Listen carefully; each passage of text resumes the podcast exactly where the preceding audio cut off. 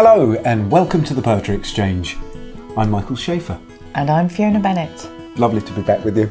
Nice to see you, Fee. Great to see you, Michael. Did you have a good birthday? A lovely birthday, thanks. Yeah, You took the weekend off, I believe. I did. Yeah, didn't do any work. Yeah. nice. You've been working today, though. I have, yeah. Haven't you been with a baseball bat or something? No, I'm not allowed to say anything about Oh, what I'm, can't I'm under that. embargo. Oh, very good. Yeah. Speaking of embargo, Yeah. Are we allowed to tell anyone? We're not sure if we're allowed to tell anyone, um, so uh, Oh, but we're going to tell you anyway, because that would be boring. You can't tease and then not say. We're very excited to have been approached by Latitude, the, the festival, uh, the arts festival that's held every year. Uh, we've been asked by them to do a live recording of the podcast uh, in a venue there called The Listening Post, which I believe is a new venue for, for this year's festival. And so we're going to be recording uh, an episode of the podcast in front of an audience of up to 250 people, I believe. It's something we haven't done before, so Fiona and I uh, are going to get our heads together and try and work out what that might look like and how that might uh, slightly change what it is we do, but we'll see. It's going to be a surprise to everyone, really. It's a bit of an unknown territory, I suppose. Which is great. Which is terrific. It's really exciting to find out, um, you know, where it can go. Uh, this idea of poems as friends and, and talking to people about poems that have had a, a special place in their life. Very exciting. Yeah. So this month we're bringing you an episode that was uh, recorded at Manchester Central Library, another one from there, and uh, it's a young woman called Yasmin, uh, who we were really pleased to meet. She'd come a long way to see us, hadn't she? She made a special journey She had. to see us. Do you remember? She had. From Liverpool? From Leeds. No, from Leeds. She's originally from Liverpool, but she uh, but she lives in Leeds, and she'd come from Leeds to see us. So without further ado, let's have this month's episode. So you'll be listening to Michael and myself talking about The Guest House by Rumi, the poem that's been a friend to Yasmin.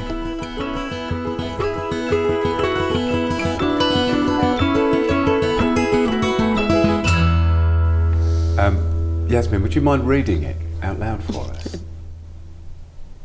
This being human is a guest house, every morning a new arrival, a joy, a depression, a meanness. Some momentary awareness comes as an unexpected visitor. Welcome and entertain them all, even if they're a crowd of sorrows who violently sweep your house empty of its furniture, still treat each guest honourably. He may be clearing you out for some new delight. The dark thought, the shame, the malice, meet them at the door laughing and invite them in. Be grateful for whoever comes because each has been sent as a guide from beyond. Great. Thank you. Where did you first come across this? I think I came across this in my teenage years when I was in school, um, and I was sort of introduced to Rumi via a teacher, I assume. I can't really remember um, where exactly, but it's something that I've carried with me throughout my adulting phase, I guess you could call it, from school throughout university into my first job, and I probably look at it almost every day now. Um, yeah, I know. It's. I think it's just a good message to start the day off. Um, I like to read it in the morning when I first wake up, and I've recently started like mindfulness and meditation in the mornings, so it fits really well, and it is quite a well-known poem in that sort of sphere. But yeah, I just love it. Do you have it in a book? no, I just have this one on my wall, so when I wake up, You've got it on your yeah, wall. I just read it. Yeah, I like the wall facing my bed, so it's the first thing that I see. But yeah, I don't. I think this one out of all of his poems probably resonates the most with me, and that's why I, I look at it so often. I like the sense that it's almost there's a kind of ritualistic mm. thing almost. And and what does it sort of do for you? I think it's just a reminder that no matter how the day goes or what happens, what doesn't happen, I think it just reminds me to be able to go through the day as presently as I can and take in as much of it as I can um, and not just sort of fly by and go into work and then come home and go to bed again. um, it's sort of just a reminder that there's a lesson in everything and everyone. Um, everyone you meet can teach you something, you can teach them something. Every experience you have is a learning curve. So I think that's what it is. And I think the balance between the good and the bad in the poem um, and sort of the message of accepting everything is quite powerful um, to be able to remi- be reminded of that every morning. I think this is terrific. I love it. That thing of welcoming, welcome and entertain them all.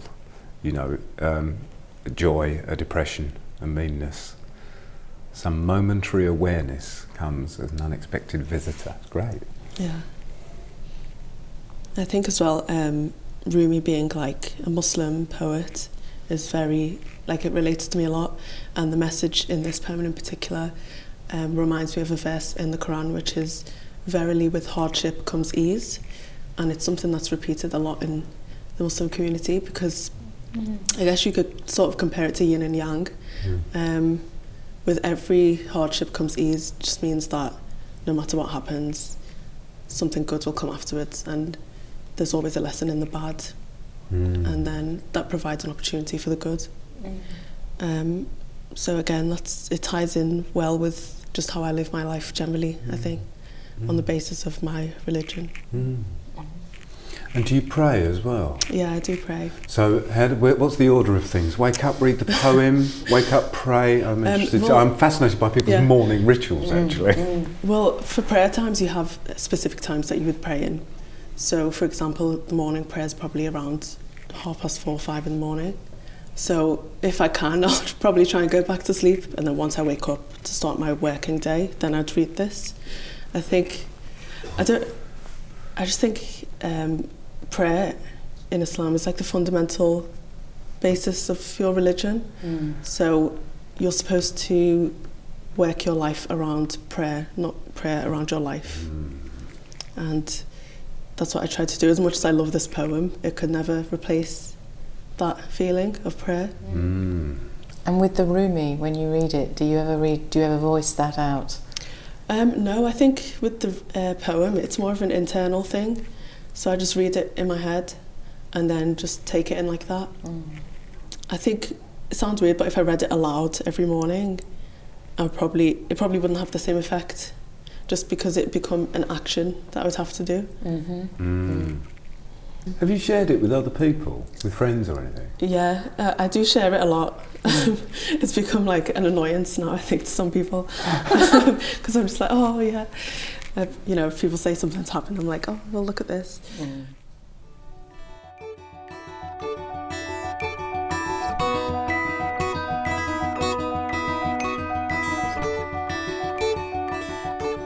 There's something interesting in that first line here.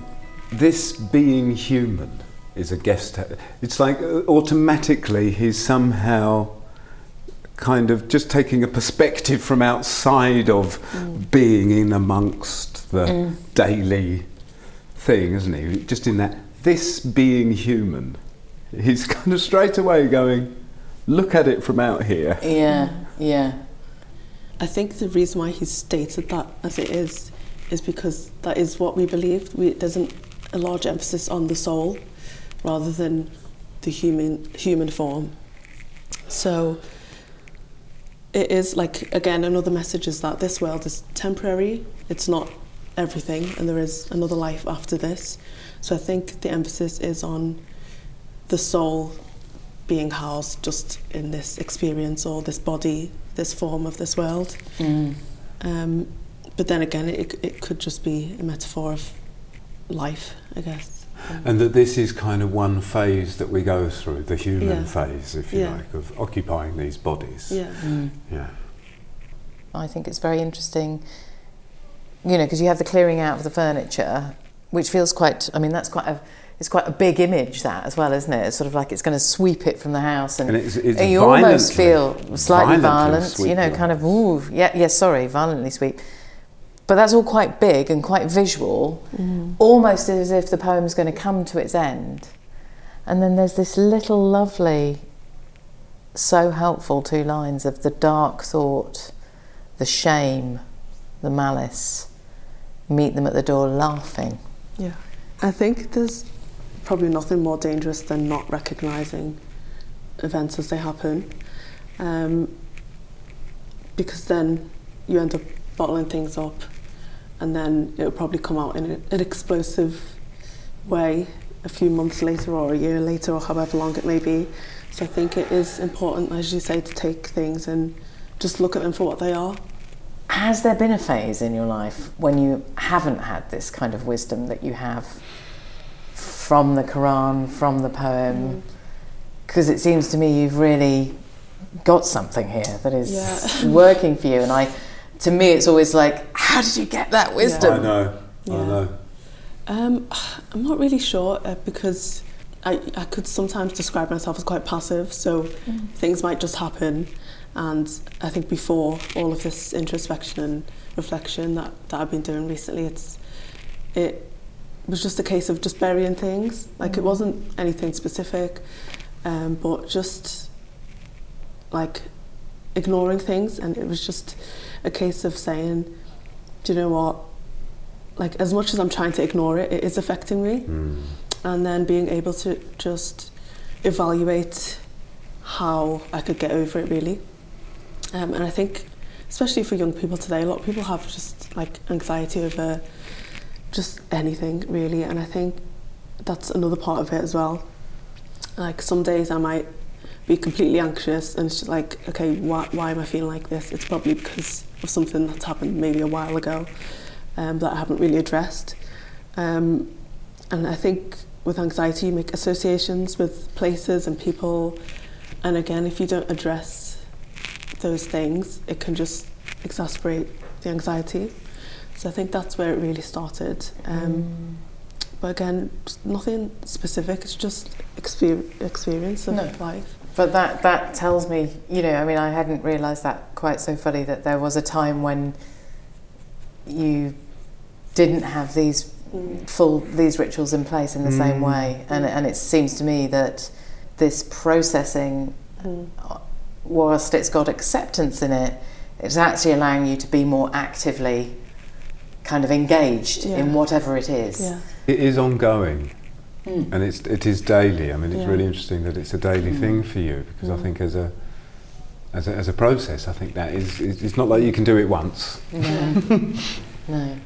No. It's every morning Yeah. a new arrival, as Rumi tells us. Right. Right. You know, Right. Absolutely. it's all here. Yeah, it is. I mean, it is one It of those is. that I, It I- is. yeah, I love it. I think there's a, I really think there's an awful lot of wisdom, as the word you use, Fee, Mm. in, in that. Mm.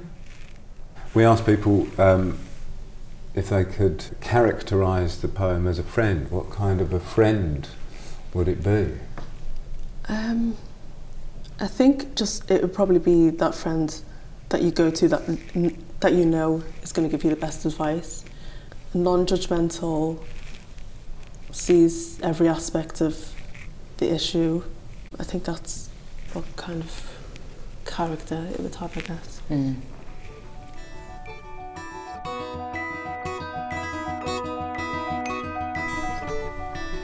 It seems to me that you've, I don't know, you've got a lot of awareness or you've made a lot of realisations about yourself and growing up and all sorts of stuff like that. And I'm going, God, Jesus, I was nowhere near that. That's kind of age. Absolutely not. No. Do you know what I mean? I know. I know. I think a lot of it comes from the experience of being a black Muslim woman in today's world, though. Like it's Right. unfortunate that the reason why I've gotten to this stage is through a lot of difficulties. Um, if you, I mean, if you just look at the climate towards Muslims in general in the West, it's again going back to just a lot of young people with anxiety just about who they are. Growing up anyway, you don't really know who you are and what you like and what you're doing. But when the media is constantly telling you what you are, or the po- polit- politicians or government are telling you that you're a terrorist and you're not welcome in this country and your way of life is not acceptable, you do grow grow up questioning a lot of your beliefs and your identity. Mm. So I think um, that's played a huge role in, I think, my development going into adulthood. Mm. I think, like being born in Liverpool and growing up in Liverpool, but then being from Somali parents who came here in the 90s, it's just like a mix of different stuff. And then being Muslim on top of that, and then being a Scouser is an identity in itself. Right, Like, yeah. it's just a lot to deal with, I think, growing up. So you don't really know who you are in that sense, mm-hmm. but it's just taking different aspects of each of those things and then determining for yourself where, where you want to be in this world, which I think is what a lot of young people are doing now. Mm-hmm. And is that sort of ongoing for you? Kind of, I don't know, perhaps the processing of how you feel you are uh, reflected in the media or in the news or by politicians. Is that a sort of a continuous, ongoing thing for you? How you deal with that? Um, I think a- a few years ago I was probably a bit more active in pointing out like all the rubbish things that the media and government government are doing, but um, that just made me really angry, Mm. and I just became like really frustrated all the time because it's just constantly in your face. Like, and like I said, I just got like really angry for a while, and from then on, I decided to create this website that I have now, which is a platform for like Muslim women to be able to um, represent themselves and share their own stories and experiences and any work. Like we have artists and poets and loads of different stuff on there. Um, and it's just a space to be able to say, look, this is who we really are. If you want to hear what we're about, come over here. If not, then keep spouting your nonsense over there. And it's not going to affect us.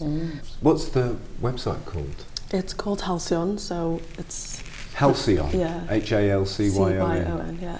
Um, which obviously relates to going back to a time of tranquility and peace and perfection, which is probably never going to happen, but it's idealistic.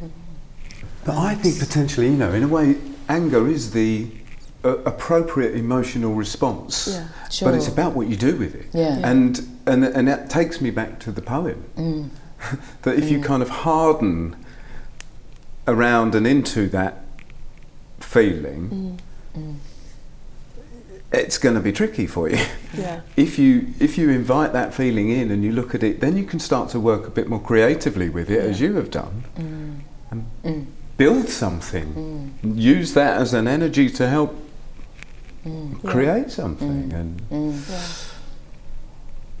and then that reminds me of your through hardship comes ease.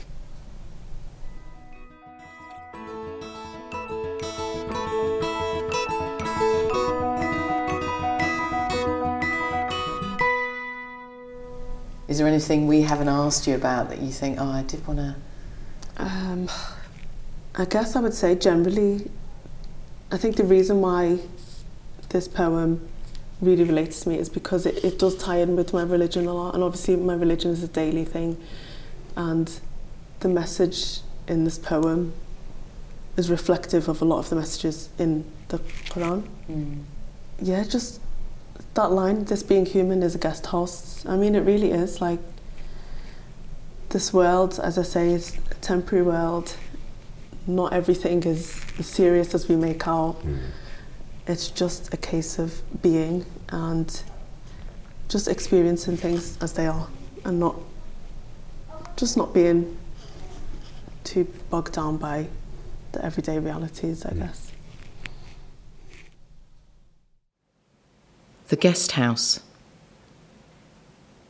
This being human is a guest house. Every morning, a new arrival. A joy, a depression, a meanness, some momentary awareness comes as an unexpected visitor. Welcome and entertain them all even if they're a crowd of sorrows who violently sweep your house empty of its furniture, still treat each guest honourably. He may be clearing you out for some new delight. The dark thought, the shame, the malice. Meet them at the door laughing and invite them in. Be grateful for whoever comes, because each has been sent as a guide from beyond.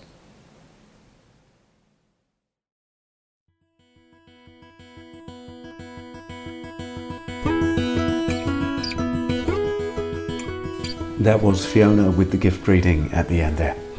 Our thanks, of course, to Yasmin for allowing us to use the conversation, and to Penguin and the translator Coleman Barks for giving us permission to publish it here.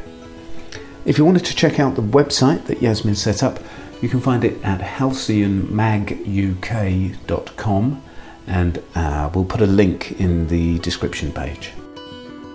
If you are also going to Latitude, please do come and find us in the listening post. Uh, we'll be recording the podcast there.